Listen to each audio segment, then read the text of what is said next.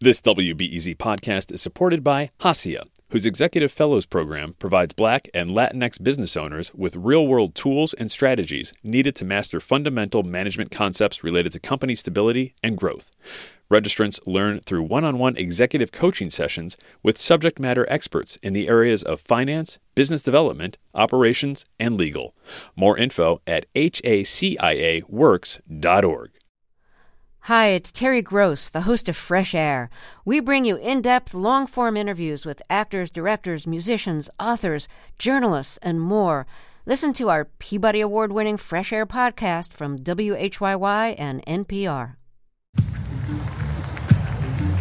It's 2011, and Beyonce is performing an intimate, sold out show in New York City. She's on stage telling the crowd about what it took to get to where she was about when the emergence of the Beyonce we know today began. It's 2003. My first solo album. She's talking about Dangerously in Love, her debut solo record, the album that took Beyonce from being a member of Destiny's Child to being a star in her own right. You would think after all of our success, I would have proven myself, right?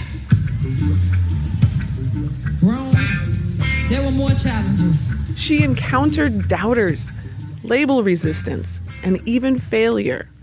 Encountering all of that and overcoming it took a certain level of confidence and fearlessness. A fearless vision that made Dangerously in Love such an unbridled success. It's what laid the groundwork for Beyonce's solo career. It's the fuel behind her seminal releases Lemonade and Homecoming. It's what made Beyonce an icon. From WBEZ Chicago, I'm Jill Hopkins, and this is a bonus episode of Making Beyonce. The final chapter Fearlessly Herself. Think on your feet for our Fast and Curious 5K, a one of a kind race hosted by WBEZ and the Chicago Sun Times on Saturday, July 27th at Humboldt Park. More info and early bird registration at wbez.org/events.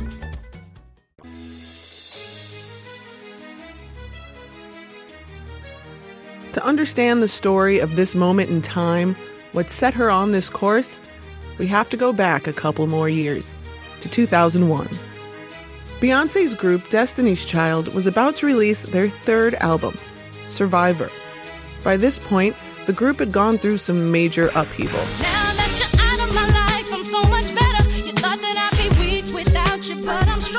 Disagreements with management, animosity, lineup changes, lawsuits.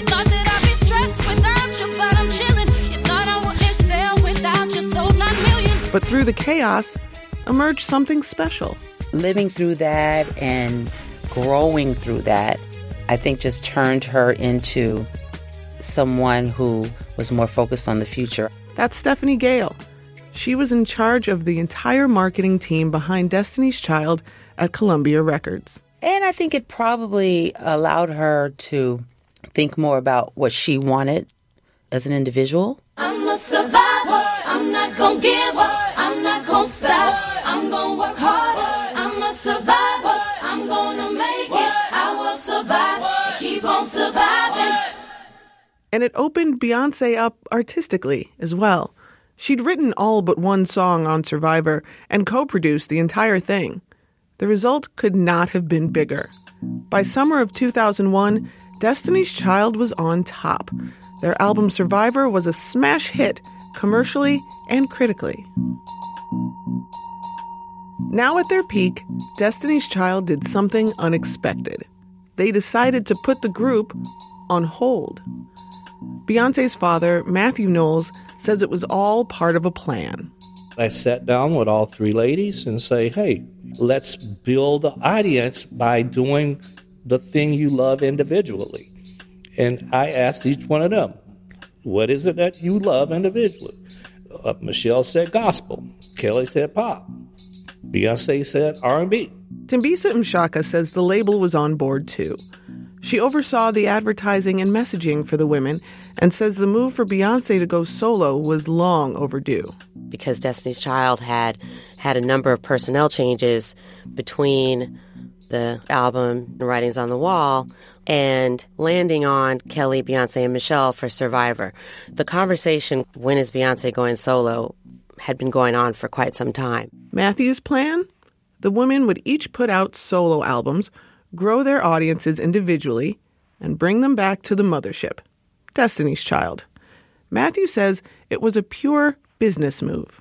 The formula is very simple. He who has the largest audience will have the greatest sales. It's audience equals sales. All of them were bringing an audience, a unique audience. The plan was set, and near the end of 2001, Destiny's Child made the news public. Instantly, all eyes were on Beyonce, and Beyonce and Matthew's eyes were set on more than just music. You'd like to think romantically that the emergence of the fierce Beyonce we know was all about her passion and artistry.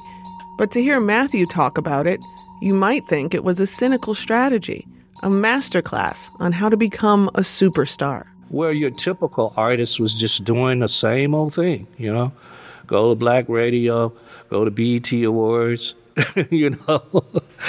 our, our approach was different. Different meant spreading into other arenas. And by the early 2000s, Beyonce was in demand. Her face began popping up everywhere. My position and my approach was more of entertainment value and building a brand, brand awareness. Everything from the name to the wardrobe and building those brand partners. Brand partners meant endorsement money and increased exposure. Beyonce started landing lucrative endorsement deals and acting opportunities. A seven figure deal with cosmetic giant L'Oreal. Soon after, she'd become the face of Pepsi. As he walks with his Pepsi can. a space Michael Jackson and others had occupied in years prior. Sir, a Pepsi, please. And they pass the Pepsi on to Z. Commercials were all well and good, but if you really want to build your brand, what's bigger than a pop star with commercial endorsements? How about a movie star? In 2001, she'd set a path for a film career. That was another extension, brand extension. Because this whole thing is a simple formula. You look at ways of building your audience, film being a way of building an audience. We both know if I go to jail, I'll never see it again. Please, just let me go home. and- Her first role was starring in MTV's made for cable TV movie musical, Carmen, a Hip Hopera. Your life is wasted. That's why you a cop. You never got to taste it if you had one drop. Within a year, she was starring alongside Mike Myers in Austin Powers in Goldmember. It was Beyonce's major motion picture debut. The future better get ready for me because I'm Foxy Cleopatra and I'm a whole lot of woman. What was meant as a moonshot lifted off with a sputter. The film did well at the box office, but was thrashed by critics and did little to help her break out as a movie star. There was, however, an opportunity to break out in another way, something more familiar to Beyonce. The film's soundtrack featured the song Work It Out. The song would be Beyonce's debut solo single.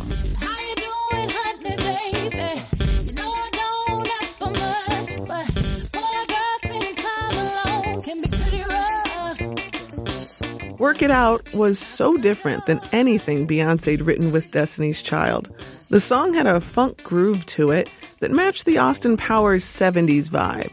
You could really hear Beyonce flex her individual style here. The critics loved it right away. If past was prologue, this was bound to break through.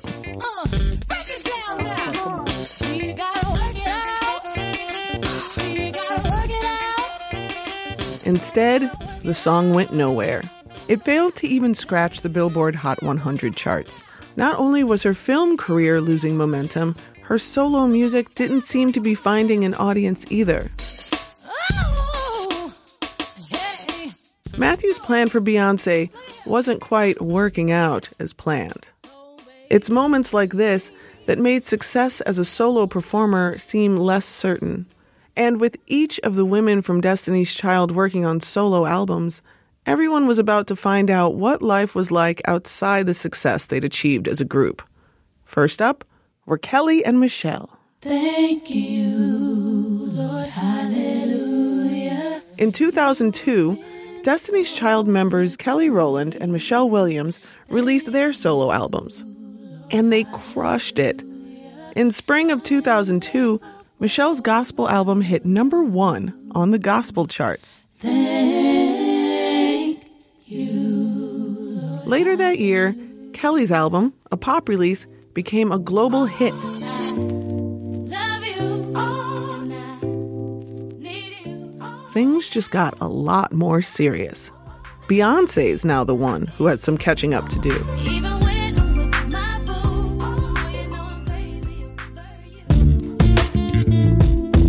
By 2002, Beyonce had already met prolific hip hop artist and mogul Sean Carter, aka Jay Z. That summer, they connected, and he tapped her to perform on a single for his upcoming release. For the song, Jay Z hit up Kanye West to produce it. Kanye said that Jay told him he needed, quote, the best beat you ever made. Kanye had found exactly what Jay Z was looking for in Tupac Shakur's song Me and My Girlfriend. Look for me, lost in the whirlwind. 96 Bonnie and Clyde, me and my girlfriend. Doing 85 when we rock. Beyonce seemed to find in Jay Z exactly what she'd been looking for, and not just musically. Beyonce's longtime vocal coach, Kim Wood Sandusky, noticed right away. I remember Beyonce coming into my studio after they had met and a little down the road where, you know, they were talking a little bit. And I, I was thinking to myself, oh, she has met her husband. I could tell. I could just see it in her eyes. I could hear it in her spirit and in her soul. And he was very attentive to her and very compassionate with her. By the end of that summer, Jay Z and Beyonce tracked the song. That September, she'd turned 21. A month later, Jay Z dropped the song 03 Bonnie and Clyde. Look for me, young B, cruising down the west side highway, doing what we like to do. I wait, eyes behind shades. This necklace, the reason all of my days been blind days, but today And though the two were keeping their romantic relationship under wraps, the lyrics said otherwise. Holla, me and my girlfriend, me and my girlfriend. Down the ride to the very. It's me and my boyfriend. Me and my boyfriend. That's right, all I need in this life is. The song broke into Billboard's top five. Beyonce, now with Jay, was back. Up next, going solo and the crazy dangers of love. After the break, I'm Jill Hopkins, and this is Making Beyonce.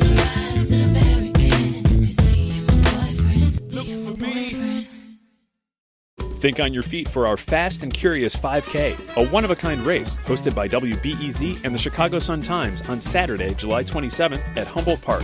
More info and early bird registration at wbez.org/events. Hi, it's Terry Gross, the host of Fresh Air. We bring you in depth, long form interviews with actors, directors, musicians, authors, journalists, and more. Listen to our Peabody Award winning Fresh Air podcast from WHYY and NPR.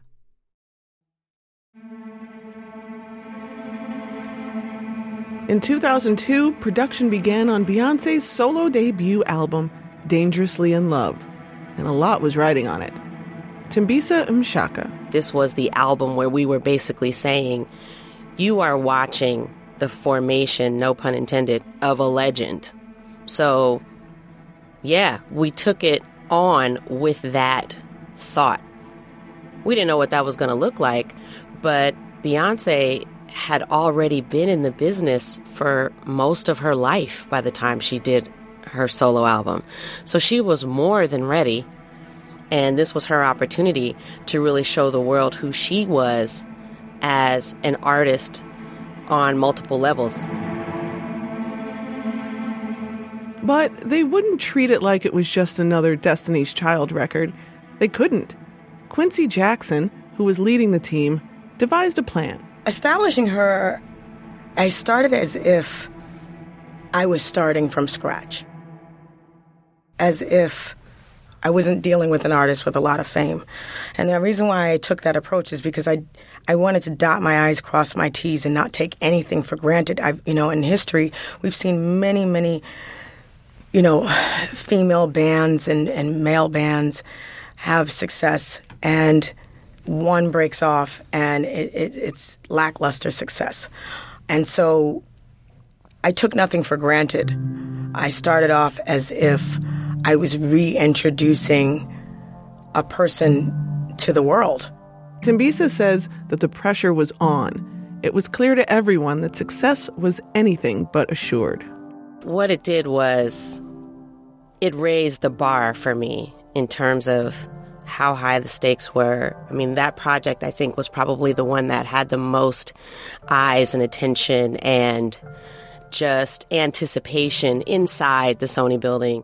But Beyonce and her team saw it as an opportunity to connect with her audience outside the building, and to do so on multiple levels, to be vulnerable, yet inviting.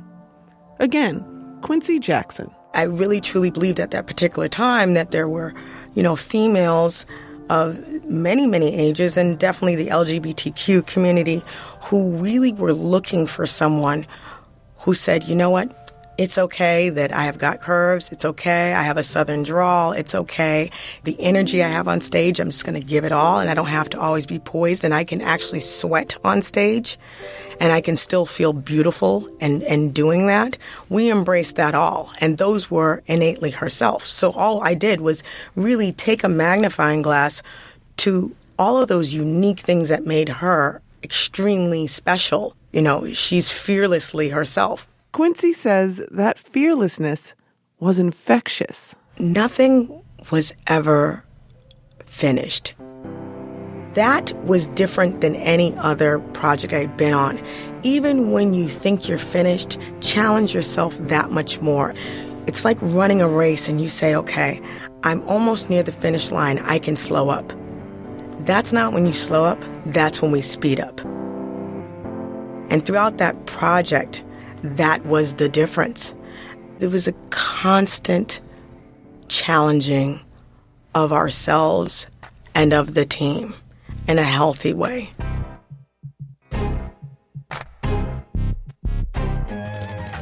Following Quincy's plan to build Beyonce's story from the ground up, Tembisa says they took into account all of Beyonce's assets musicality, relentless drive, and something else the aesthetic of, of the Beyonce record was, you know, one that was playful but also sensual and more mature.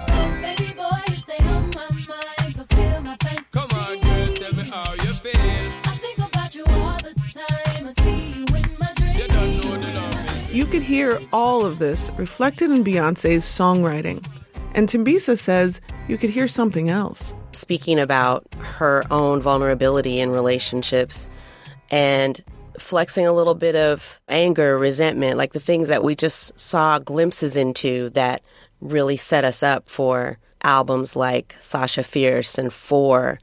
This was really about a woman's internal dialogue and not just her like dealing with courtship and dealing with scrubs as we used to call them back then and just kind of casting guys off.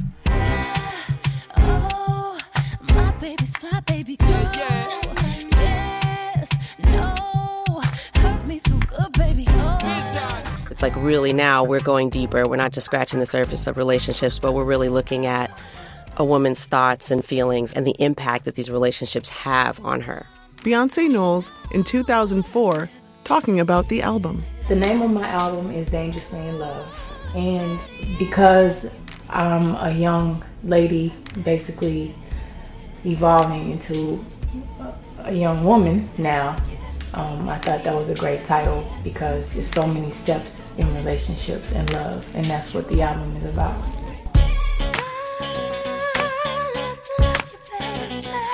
But the desire to open up more about herself and explore more mature themes bumped up against what had been a relatively PG rated brand for Beyonce. Tembisa said it presented a challenge for the team. It was really about bringing across and revealing more of the woman. And are the fans going to be good with Beyonce revealing more about herself and talking in more explicit sexual terms?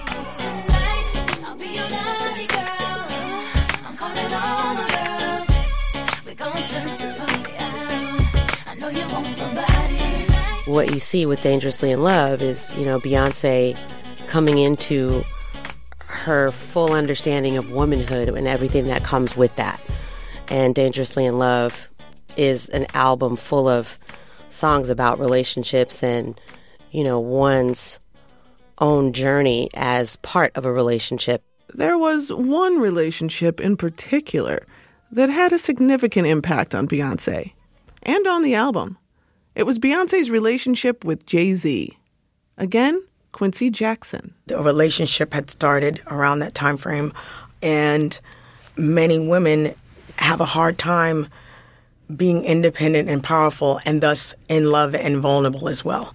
And so, dangerously in love, from where I stood, definitely meant being in love is obviously almost like playing with fire for many people and it's an empowering thing. It's you can find power within vulnerability, and I think that that was essentially very important for her to also relay. Again, Beyonce Knowles. Crazy right now is, I guess you would say, the first step of a relationship when you are still kind of, it's right before you let go and you're still conscious of the things that you're doing and you're like god i'm looking crazy. I'm i'm playing myself. I'm doing things that i would never do you know. But you kind of don't care because you falling in love with him. His love just got you bugging. Dangerously in love seemed like the natural next step for beyonce after an album like survivor. Because what happens after a woman survives and discovers her inner strength? She opens herself up to any opportunity any possibility and begins to see that there's nothing standing in the way of her best life. Again, Quincy Jackson. Whether it was through the title song Dangerously in Love, whether it was through the first single Crazy in Love, even the energy that was emitted in that video is there's this dichotomy and, and contradiction of you know, the fire and the water and, and her being sullen in the back of the taxi cab, but then also, you know, her with her crew in the middle of the alleyway doing what's now one of the most iconic dances, the uh oh dance.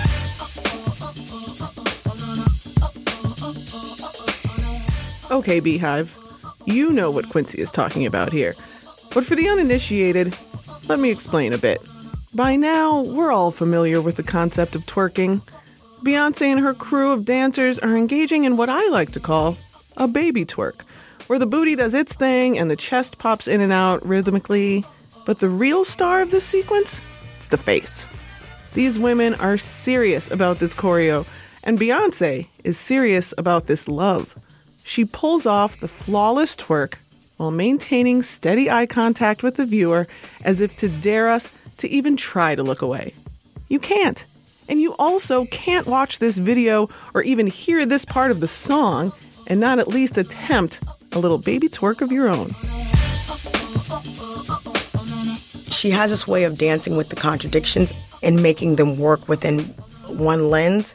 On June 20th, 2003, Beyonce's solo debut, Dangerously in Love, hit the streets.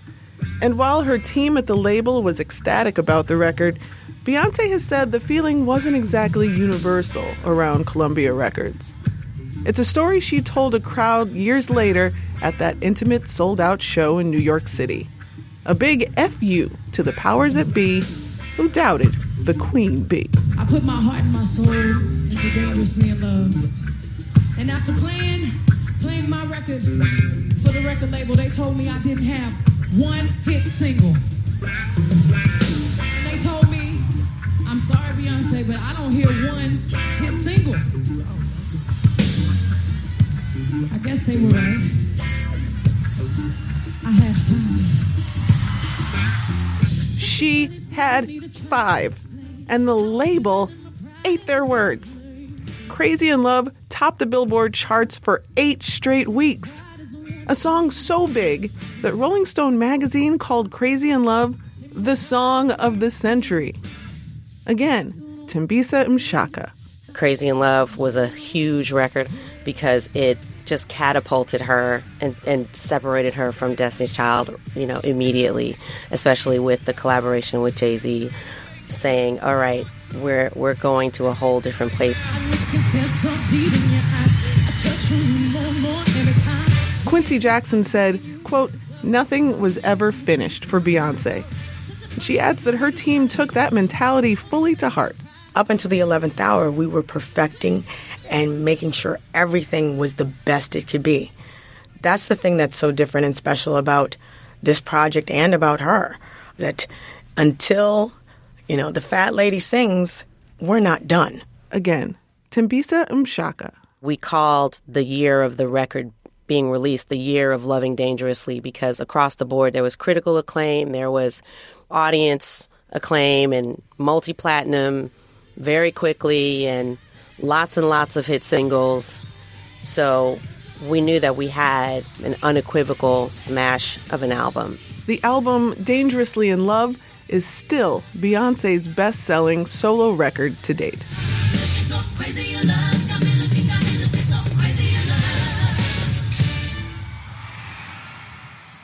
If 2003 was the year of loving dangerously, 2004 was the year Queen Bee began her ascent to the throne, and it could not have begun in a more storybook way.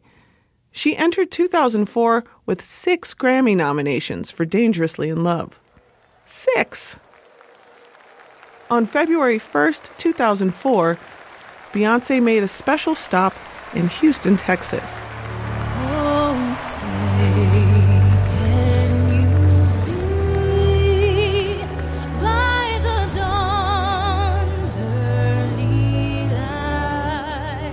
There, standing dead center on the 50 yard line of a packed stadium in her hometown, Beyonce Knowles was delivering the national anthem and kicking off Super Bowl 38.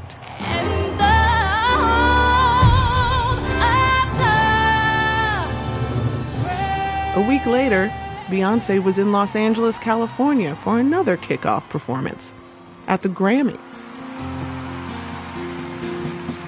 On stage stood a man who, more than a decade earlier, nearly signed Beyonce and her group Girls Tyme to a record deal. Never meant to cause you any sorrow.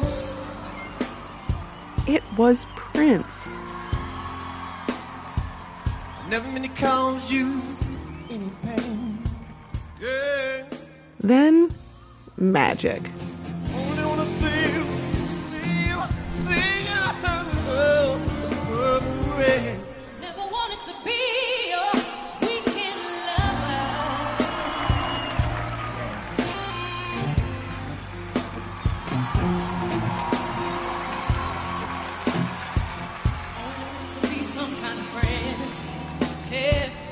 The performance, pairing an icon with that year's breakout artist, brought chills.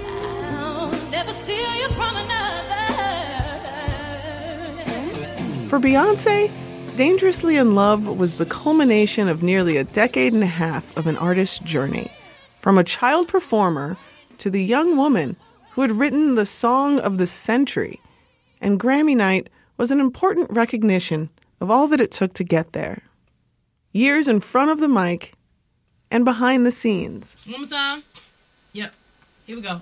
Years of breaking barriers. You know, it's important to remember that there's value in having women of color in positions of power anywhere, you know, but particularly within entertainment where women of color are and I use this term in the in the business sense are exploited so often. Again, Quincy Jackson.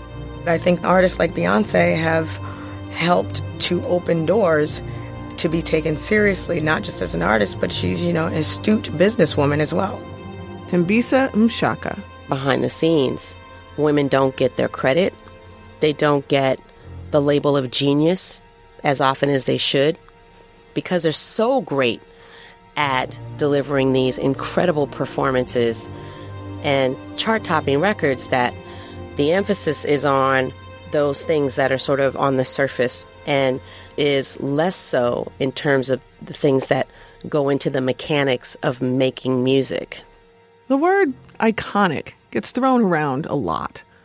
But everyone, fans, stands, and even haters, knows who Beyonce is, that she's a talented solo artist, a bankable brand, and a force to be reckoned with.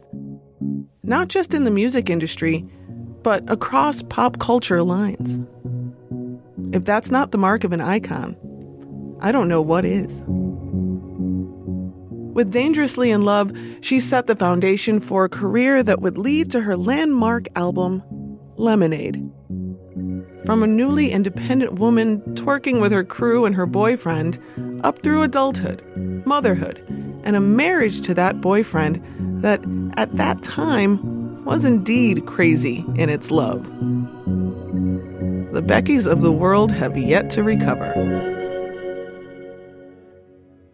Quincy Jackson. I think what people don't really realize is that they see this natural talent and they just think everything comes easy.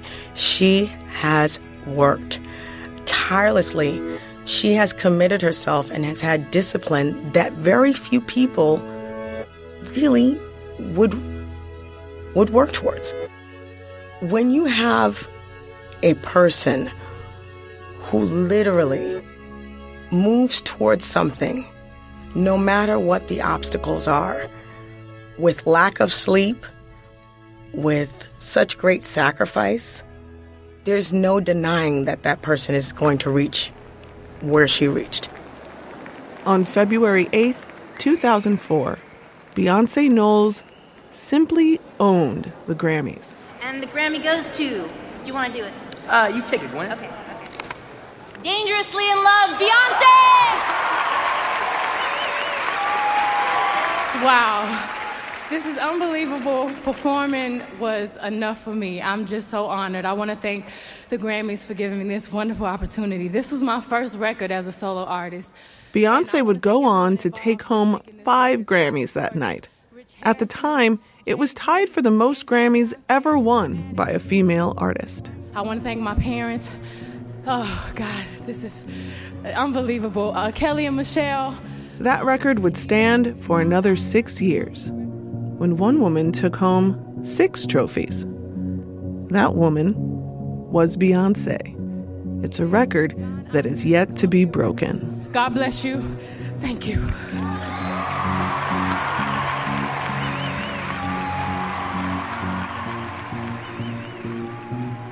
Making Beyonce is a production of WBEZ Chicago. I'm Jill Hopkins. The senior producer is Joe DeCeault. The executive producer is Brendan Banaszak, and the managing director is Kevin Dawson. Production help from Jen White, Meha Ahmad, and Justin Bull. Well, that's it. That's the third season of Making. We're already hard at work on another season about another icon. So if you enjoyed the series, we'd love it if you could help spread the word on social media and leave us a review wherever you get your podcasts. It helps us reach new listeners. Also, if you haven't already, please be sure to subscribe so you'll be the first to hear what's next on Making. I'm Jill Hopkins. Thank you for listening.